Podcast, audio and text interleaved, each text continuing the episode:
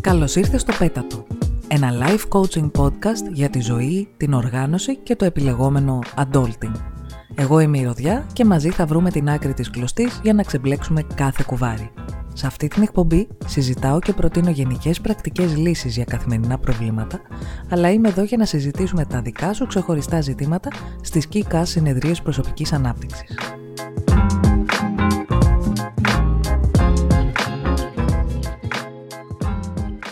Το σημερινό θέμα με στεναχωρεί λιγάκι. Με στεναχωρεί γιατί το βρίσκω άδικο και η αδικία με ταράζει. Πιστεύω πως ξέρεις ακριβώς για τι πράγμα μιλάω.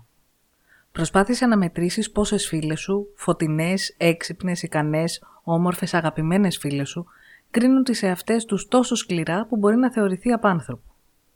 Κατά πάσα πιθανότητα οι φίλες που σκέφτηκες, εάν ακούν, τώρα σκέφτονται σένα. Αυτός ο εσωτερικός βούρδουλας, ας τον πούμε, γίνεται βραχνάς που ακολουθεί πολύ κόσμος σε ολόκληρη τη ζωή του.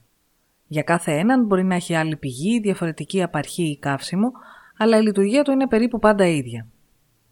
Τώρα είναι το γνωστό σημείο που ανοίγω παρένθεση και σου θυμίζω πως το coaching δεν υποκαθιστά την ψυχοθεραπευτική διαδικασία, αλλά μπορεί να φέρει στην επιφάνεια ζητήματα προς ανάλυση και διαχείριση. Κλείνω παρένθεση. Πώς λοιπόν μπορείς να μειώσεις το βουρδούλιασμα; Ένα εργαλείο είναι η εξέταση της οπτικής. Μέσα από ποια οπτική κοιτάς την εαυτή σου την ώρα που κοπανιέσαι; Είναι αρκετά πιθανό τις στιγμές αυτές να κοιτάς την εαυτή σου με τα μάτια ενός άλλου έναν επικριτικό καθηγητή, ένα τοξικό αφεντικό, ένα κακοποιητικό γονιό, φίλο, σύντροφο.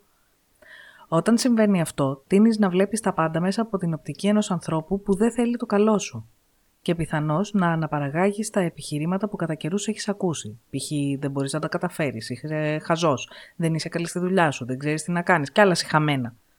Εκείνη τη στιγμή πρέπει να θυμηθείς πως αυτή η κριτική είναι εξωγενής, φορετή και τόσο τιμωρητική που δεν μπορεί να έχει ποτέ θετικό αποτέλεσμα. Μπορεί μόνο να σε μπλοκάρει.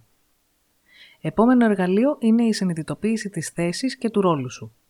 Παράδειγμα, ας πούμε πως δίνεις εξετάσεις. Ο ρόλος σου κατά τη διάρκεια των εξετάσεων είναι αυτός της εξεταζόμενης υποψηφίου. Μόνο. Δεν είσαι η εξετάστρια που βαθμολογεί. Άρα βάσει ρόλου πρέπει να συγκεντρωθείς να γράψεις και όχι να σκέφτεσαι ποια λέξη ή ποια τελεία θα πάρει ποιο βαθμό.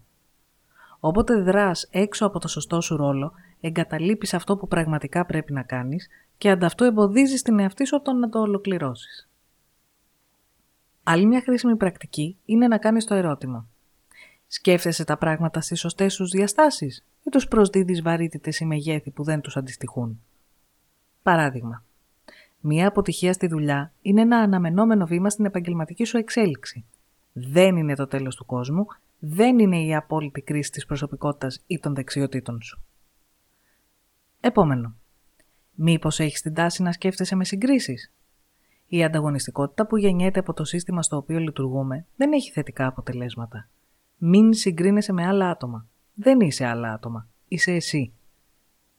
Επίσης, μήπως είσαι φοβερά επικριτική με τη δουλειά σου; Θυμήσου, είναι θετικό το να μπορείς να ξανακοιτάξεις κάτι που έκανες και να σκεφτείς πώς θα μπορούσες να το βελτιώσεις. Αρκεί να μην ακυρώσεις μέσω αυτής της διαδικασίας αυτό που ήδη έχεις καταφέρει. Το ότι θα μπορούσες να έχεις κάνει 5% καλύτερα ένα πράγμα δεν σημαίνει πως αυτό που ήδη έκανες είναι για πέταμα. Τέλος, νομίζω πως δεν υπάρχει τίποτε πιο σημαντικό από την ενσυνειδητότητα. Είναι η προσέγγιση των πράξεών σου με απόλυτη καθαρότητα και το 100% της προσοχής σου. Η διαδικασία μέσα από την οποία μπορείς να παρατηρήσεις τον κόσμο και την εαυτή σου in real time, στο παρόν. Όσο πιο παρούσα βρίσκεσαι, τόσο πιο εύκολα θα μπορείς να αναγνωρίσεις πότε ξεκινάς να δράς με τρόπους που γνωρίζεις ότι είναι βλαπτικοί, όπως τα παραδείγματα που δώσαμε πριν. Έτσι, μόλις εντοπίσεις την αρχή μιας τέτοιας σκέψης ή συμπεριφοράς, προλαβαίνεις να θέσεις σε δράση τις αμυνέ σου. Θα μπορούσαμε να αναλύουμε αυτό το θέμα για πάρα πολλές ώρες και πάλι δεν θα εξαντλούσαμε όλα όσα θα μπορούσαμε να πούμε σχετικά. Θυμήσου όμως πως κάθε μία μας είναι διαφορετική και άρα μπορεί να χρειάζεται ευελιξία στην προσέγγιση. Σε κάθε περίπτωση δεν σου αξίζει να τιμωρείσαι. Σου αξίζει να ζεις ήρεμα και δημιουργικά, συλλογικά και φροντιστικά.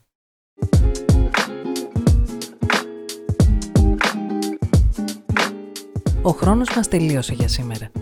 Επικοινώνησε μαζί μου για κάθε απορία ή πρόταση Για κοφούς followers, αλλά και για όσες φίλες προτιμούν να διαβάζουν την εκπομπή, πλήρες κείμενο για κάθε επεισόδιο υπάρχει στο site μου rodiavalcano.com.